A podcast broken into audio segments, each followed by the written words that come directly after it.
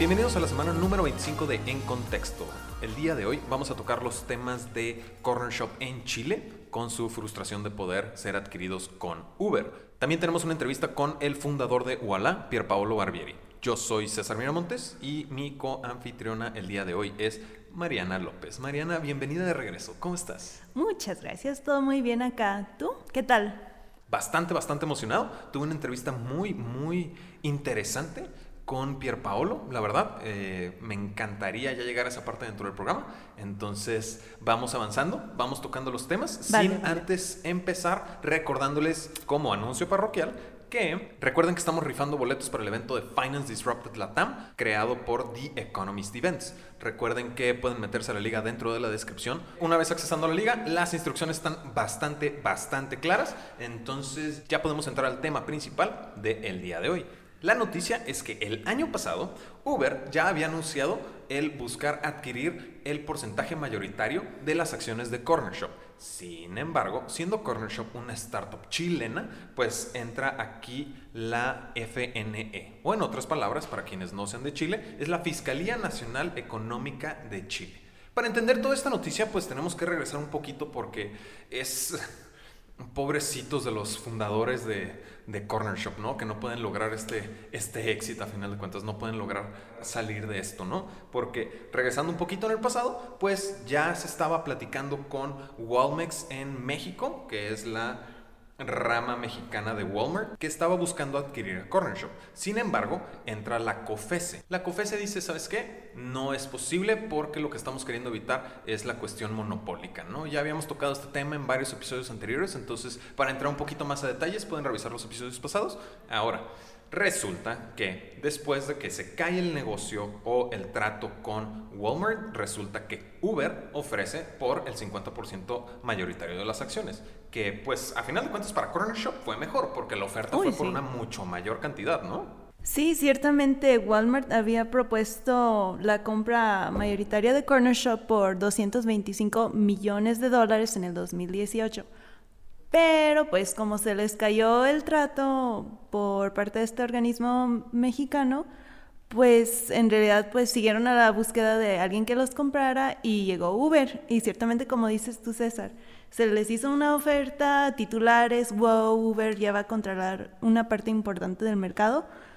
Pero pues ya esta semana la FNE anunció pues que tiene algunas dudas respecto a su investigación que ha hecho sobre la adquisición y por lo tanto está pidiendo más tiempo para básicamente colectar más evidencia y averiguar más si esta adquisición eh, dañaría la libre competencia en Chile. Así es, la Fiscalía Nacional Económica o FNE es un servicio público chileno. este organismo es un organismo descentralizado encargado del respeto de la libre competencia, que es el mismo caso de la COFESE en México, que también tumbó el trato con Walmart. Entonces, como actúa independientemente de cualquier autoridad o tribunal, pues realmente hace esta, como este llamado a que alguna empresa competidora pueda presentar su queja no están deteniendo, bueno, sí lo están deteniendo, pero no están prohibiendo esto, ¿no? Están deteniendo, poniéndole un poco de pausa para que pueda llegar alguien a hacer su comentario en relación al poder competir dentro de la industria, porque esta adquisición podría generar un acaparamiento mayor del mercado para cualquiera que busque destacar en esta área. Sí, igual creo que sería importante aclarar que es tanto de empresas que podrían ser perjudicadas por la adquisición o bien argumentos a favor de la misma. Sí, y realmente, digo, no sé si, si vaya a llegar alguien que vaya a decir no se vale, no es justo, pero sí, pobrecitos de los fundadores de, de, Corner Shop que nomás no pueden, no pueden, no pueden y les ponen tantas trabas para vender sus acciones, ¿no? Sí, pero igual también por otro lado, a pesar de estos mm, slowdowns, desaceleres con Chile y, la aprobación de la adquisición, pues por otro lado también se están expandiendo en Brasil recientemente y en Colombia, así que pues independientemente de lo que pase en Chile, es también creo que alentador ver que eso no detiene su crecimiento. Entraron a Colombia a competirle en, la, en el territorio de Rappi, justamente para recuperar un poco del mercado que perdieron con el gran crecimiento agresivo, violento que hizo Rappi, ¿no? Entonces, pues hay que ver cómo se desarrolla. Yo realmente no creo que vaya a ser más que una, un retraso dentro de la adquisición de Corner Shop, pero sí tenemos que ver cómo va evolucionando esto, ¿no? O sea, ¿tú sí crees que va a salir adelante la adquisición? La verdad sí, porque no siento que haya algún bloqueo con alguna industria tradicional. ¿Tiene sentido? Porque, sí. o sea, no hay, no es como los taxis en Colombia. Ah, claro. Que pues hay muchas cosas detrás del simplemente balancear la, la, competencia o la banca tradicional en Argentina, ¿no? Entonces yo creo que sí no va a ser tanto problema o el argumento tiene que ser muy, muy bueno para realmente eh, bloquear esta, esta adquisición, ¿no? Hablando de Argentina, ¿con quién crees que tuve la oportunidad de platicar, Mariana? Uy, pues ya sé quién, pero la verdad lo que yo quiero saber es qué te contó. Pues, ¿qué te parece si escuchamos la entrevista para saber todos estos insights que tiene Pier Paolo Barbieri, ¿no? Pier Paolo, nada más como un poco de background, es el fundador de Uala. Pues primero que nada, Pier Paolo, es un gusto tenerte con nosotros. Este, ¿cómo estás? Muy bien, gracias por el tiempo y un placer estar acá con ustedes. No, un placer tenerte en el programa, ¿no? Eh, eres más que bienvenido. Creo que hay bastantito contenido del que podemos eh, empezar a platicar, ¿no? Entonces, si bien la entrevista originalmente venía por la serie C que levantaron de 150 millones liderada por Tencent y SoftBank, pues realmente ya va alrededor de cuánto mes y medio, más o menos, de que levantaron esta ronda. Sí, eh, un mes y medio más o menos, la anunciamos en, en diciembre y, la verdad es que nos llena de alegría poder recibir la confianza de inversores de ese calibre para poder seguir creando un producto que es inclusivo, que es plural, que es verdaderamente transparente y de esa manera contribuir a cambiar las finanzas en Latinoamérica. Tencent ya había invertido en abril, a principios del, del 2019, ¿correcto? Sí, la verdad que nos habíamos estado conociendo con el equipo de FinTech de Tencent por más de un año. Em, ellos estuvieron a punto de participar en nuestra Serie B, que fue liderada por Goldman Sachs, pero, pero al final, finalmente eh, nosotros fuimos con Goldman y, la verdad que no nos conocíamos bien, pero llevó un proceso de conocimiento, de viajes, de ellos aquí a Buenos Aires, de nosotros allá a China, para entender que la verdad que teníamos visiones muy eh, alineadas sobre cómo construir el mejor producto, cómo, cómo lograr bancarizar a Latinoamérica y, y proveer servicios financieros en una plataforma que fuera realmente diferencial para los usuarios finales. Y de esa manera ellos empezaron a invertir eh, en, abril eh, con la idea de ah, empezar de a poco y seguir conociéndonos. Y cuando hicimos la ronda hacia fines del año pasado, ahí ellos, eh, la verdad que siempre estuvieron muy abiertos a liderar y fue un honor para nosotros que, que lo pudieran hacer. a ver, platícame cómo cómo es como aliado, ¿no? Al momento de que, pues obviamente invierten dentro de Voilà, se unen a tu visión de poder reducir los índices de desbancarización en Argentina, ¿no? Y pues dentro de su expansión en, Latinoamérica, ¿no? Sí, ellos, ellos no tienen incidencia directa. Lo que ellos ah, eh, comparten es una visión de cómo hacer que los servicios financieros lleguen a gente en los mercados emergentes. No creo que exista experiencia más valiosa en todo el mundo en bancarización como lo que ha ocurrido en China en los últimos 10 años, donde WeChat, que es el producto de Tencent líder, que tiene más de mil millones de usuarios activos, y Alipay, que es el producto del e-commerce platforms de Alibaba, eh, han logrado hacer que los pagos en China vayan del efectivo con un leapfrogging increíble hacia pagos directamente por, por celular. Entonces, e-, esa experiencia es extremadamente valiosa cuando nosotros estamos tratando de proveer servicios financieros en un continente donde también estamos rezagados, donde también somos un mercado emergente, donde también tenemos una deuda social muy grande porque en Argentina más del 50% de toda la gente nunca pagó con un método de pago que no fuera efectivo.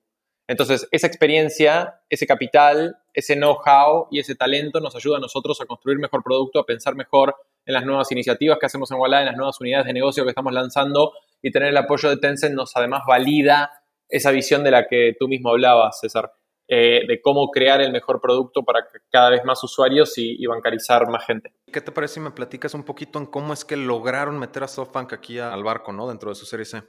Bueno, también eh, veníamos hablando con SoftBank, ellos establecieron un fondo para invertir en Latinoamérica que me parece una gran iniciativa porque más allá de mi rol en Walla, yo veo eh, el ecosistema emprendedor en la región y pienso que hay mucho espacio para invertir en empresas excelentes en Brasil, en México, en Perú, eh, en otros lugares. Entonces, ah, nos veníamos conociendo, ellos crearon un gran equipo eh, liderado por cinco socios y un gran capital, invirtieron en, otras startups increíbles como Quinto Andar en Brasil o como, o como Rappi en Colombia, eh, que son, son amigos. y bueno, poder conocerlos a ellos nos, nos abrió la puerta a hablar con gente que tenía mucha más experiencia en la región. Tencent solamente había hecho otra inversión en la región, que es en Nubank, que es un, ah, un, gran jugador en Brasil, al que respetamos mucho y también queremos. Y, bueno, entonces eh, ver, cómo SoftBank piensa en la región, cómo piensa en resolver los problemas de across Latinoamérica, eh, fue muy, muy interesante para Walla, muy interesante para nuestro equipo. Y la verdad, poder tener a Tencent y a SoftBank juntos, que nunca habían invertido juntos en esta región del mundo, y también para SoftBank invertir por primera vez en Argentina, la verdad nos llenaba de orgullo. Eh, entonces, poder realizar esa visión ah, de tenerlos involucrados y tener a ambos eh, liderando la ronda, la verdad que nos llena de, confianza para, la batalla que sigue, que es seguir construyendo buen producto, seguir sumando argentinos. Hoy ya tenemos más de un millón y medio de tarjetas emitidas en el país, en un país donde hay 44 millones de personas, entonces ya casi el 5% de Argentina tiene Walla. Entonces, eh, estamos logrando un product market fit al que hay que sumarle un montón de servicios, que tenemos un roadmap muy, muy ambicioso para este 2020 y el 2021 eh, para llevar a la visión de producto que nosotros tenemos y que nuestros inversores comparten. ¿Cómo están trabajando dentro de estas alianzas comerciales como, como SoftBank, como Tencent, como Goldman Sachs? Pues realmente el trabajar alguna sinergia con otras startups de su portafolio, ¿no? Porque pues lo acabas de mencionar, eh, debe de haber algún tipo de, trabajo en conjunto, me imagino, por ejemplo, Nubank en relación a Tencent o el mismo SoftBank, ¿no? Que puedan encontrar un trabajo en conjunto con otras startups de Latinoamérica. Bueno, es siempre un placer estar conectados con otra gente del ecosistema emprendedor y nosotros trabajamos con muchas de ellas incluso antes de la inversión. Hoy Hoy tenemos varias campañas corriendo en conjunto con Rappi en Argentina, donde si uno paga eh, Rappi con Walla tiene descuentos especiales. Es algo que venía antes del trabajo con SoftBank, pero obviamente eso ha sido potenciado por la inversión de SoftBank. Tenemos buenos contactos con la gente de Uber en Argentina, donde en varias provincias de Argentina ya es legal eh, usar Uber y hay mucha gente que, que paga por Walla, como en Mendoza. Y también nosotros somos ah, clientes de WeWork, que es una, gran inversión para SoftBank y nos proveen muchas soluciones para nuestro crecimiento, porque no es fácil ir de 60 personas en el equipo a 250 personas en el equipo en menos de un año, que es lo que nos ha ocurrido últimamente. Entonces hay muchas sinergias. Pero más allá de las sinergias, yo creo que lo que más importa en los inversores es la visión y tener visiones complementarias de hacia dónde va el mundo, de que de acá a 10 años el efectivo va a morir, en nuestras sociedades de que hay que bancarizar a la gente, de que hay que poder proveerle servicios financieros no solamente los que más tienen, que es la historia de Latinoamérica, donde siempre los más ricos y los más pudientes de las sociedades tienen acceso a tarjeta de crédito, a préstamos, a hipotecas, a una historia crediticia y los que menos tienen no.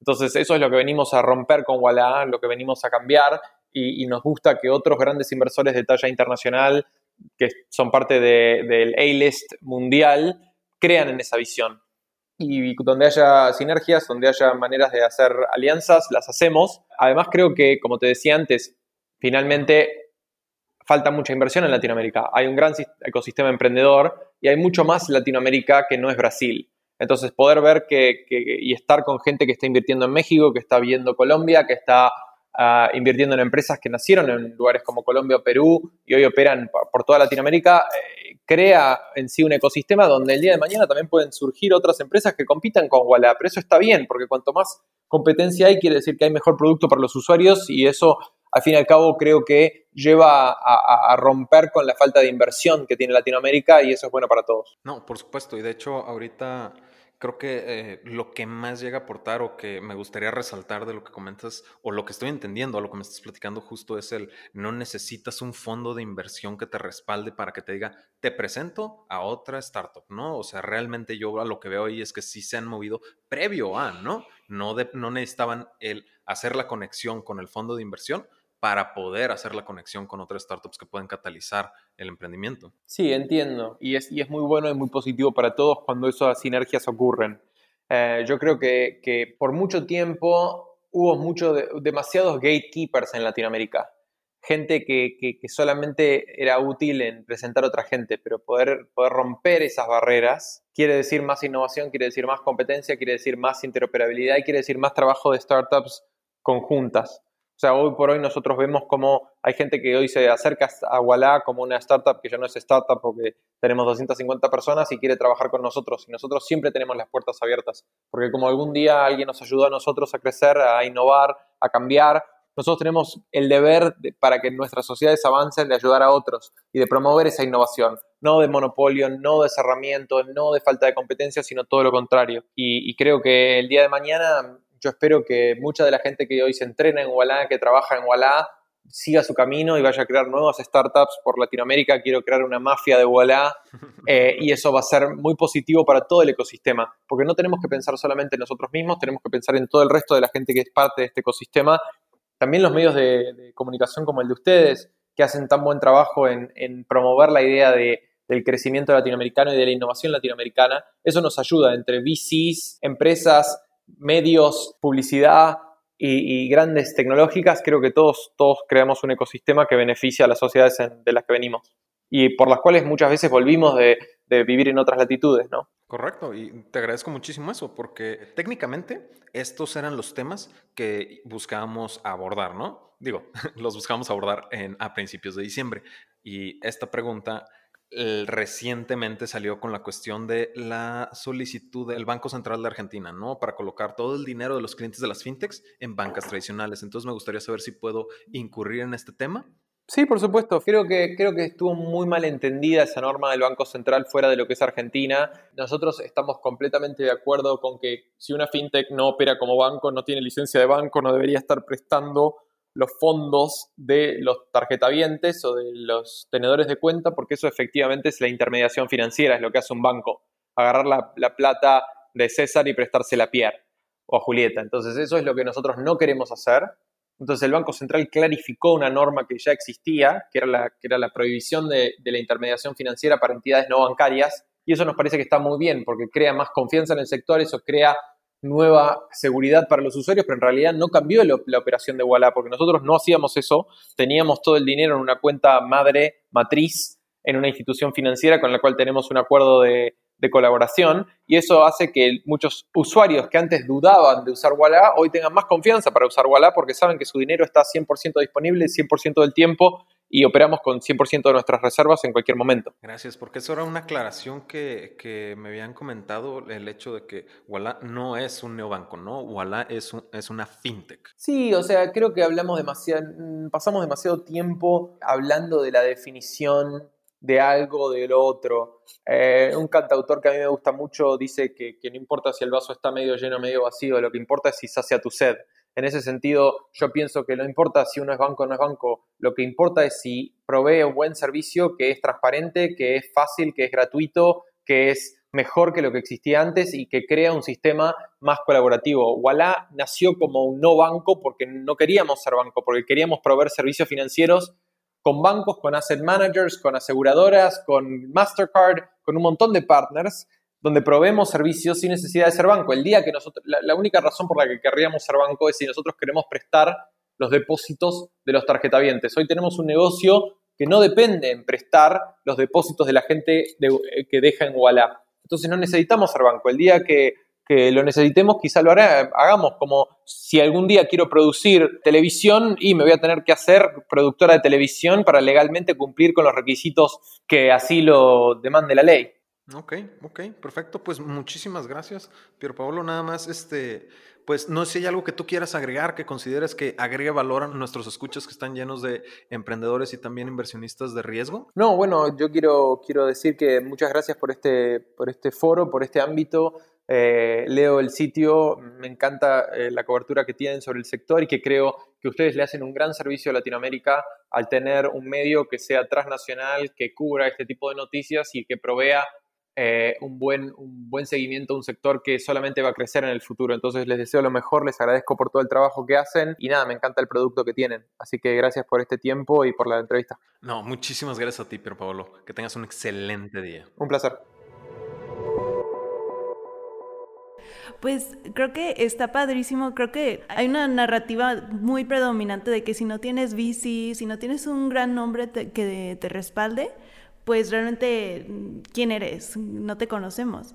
Pero creo que precisamente esa es la actitud de no necesitas un fondo detrás para crear un, un gran producto, pero pues en realidad se trata más bien de ti como founder, como visionario, de que tú sepas dar ese pitch que deje a los demás con el ojo cuadrado. Mm, que es como la magia o algo que hablan mucho todos los libros de emprendimiento, el que tú creas en tu visión y a dónde vas. Aparte de que no dependes de un fondo para hacer conexiones con otras startups, pues realmente también a mí me encantó cómo me cambió la perspectiva en relación a, esta, a este caso de las fintechs en Argentina, ¿no? En relación a las, al tener que meter el dinero a, las, a la banca tradicional. Sí es como una perspectiva que en efecto, se percibió de una manera muy diferente afuera de Argentina, ¿no? Y qué bueno que tuvimos la oportunidad, porque de nuevo, la, entrevista originalmente era para, para su levantamiento de capital a finales de noviembre, principios de diciembre, y terminamos hablando o agarrando muchos insights adicionales, ¿no? Pero fuera de todo eso, pues creo que con eso realmente ya estamos cubriendo las noticias más importantes en el mundo del emprendimiento, tecnología y capital de riesgo en América Latina. Como siempre, yo soy César Miramontes. Y yo soy Mariana López. Y ahora sí estás en contexto.